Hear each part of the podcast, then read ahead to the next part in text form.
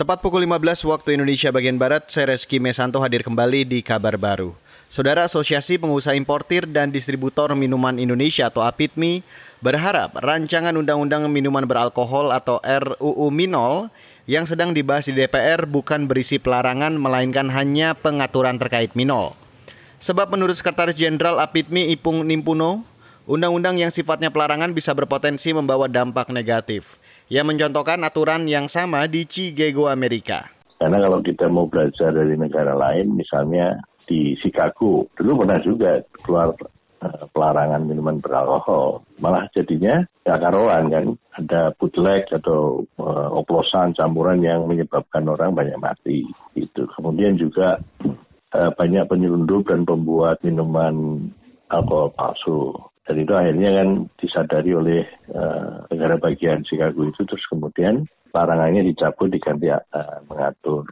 Sekretaris Jenderal APIDMI Ipung Nimpuno menilai selama ini di Indonesia aturan soal minuman beralkohol sudah sangat ketat. Ada sekitar 36 aturan dan juga 40-an aturan lainnya berupa perda yang mengatur soal minol. Ia meminta pada naskah akademis saat pembahasan di DPR nanti dijelaskan urgensi yang mendasari pembahasan RUU Minol ini.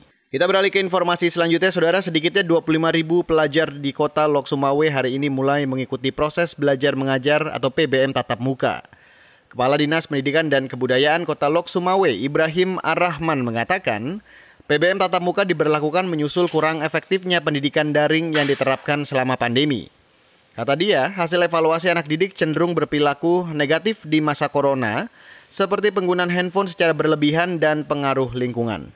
Sebagaimana kita sudah memprogramkan dan menjadwalkan hari ini adalah sekolah eh, PBM ya secara tatap muka serentak di Kota Lusmame eh, dan alhamdulillah dari beberapa sekolah yang sudah kita pantau ini sesuai dengan uh, prokes yang sudah kita tentukan dan SOP. Kadis Pendidikan dan Kebudayaan Lok Sumawe Ibrahim Ar-Rahman menambahkan, Pemberlakuan pendidikan tatap muka ini dilakukan sesuai protokol kesehatan ditetapkan pemerintah, mulai memakai masker, cuci tangan, dan jaga jarak.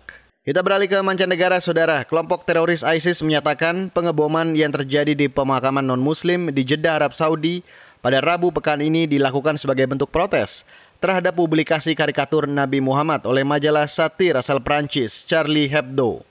Teror tersebut berlangsung ketika upacara peringatan Perang Dunia Pertama berlangsung dan dihadiri diplomat-diplomat negara Eropa, termasuk perwakilan dari konsulat Prancis di Jeddah.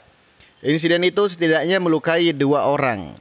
Dikutip AFP, ISIS mengklaim bertanggung jawab atas serangan tersebut. Melalui saluran telegramnya, ISIS mengatakan para anggotanya telah memasang alat peledak di lokasi kejadian. Kementerian Luar Negeri Saudi mengutuk teror bom tersebut dan menegaskan akan menggelar penyelidikan untuk mencari pelaku yang bertanggung jawab dalam serangan tersebut. Serangan bom itu tercatat sebagai insiden teror kedua yang terjadi di Jeddah. Bulan lalu, warga Arab Saudi melukai seorang penjaga di konsulat Perancis di Jeddah dengan menggunakan pisau. Demikian kabar baru KBR, saya Reski Mesanto.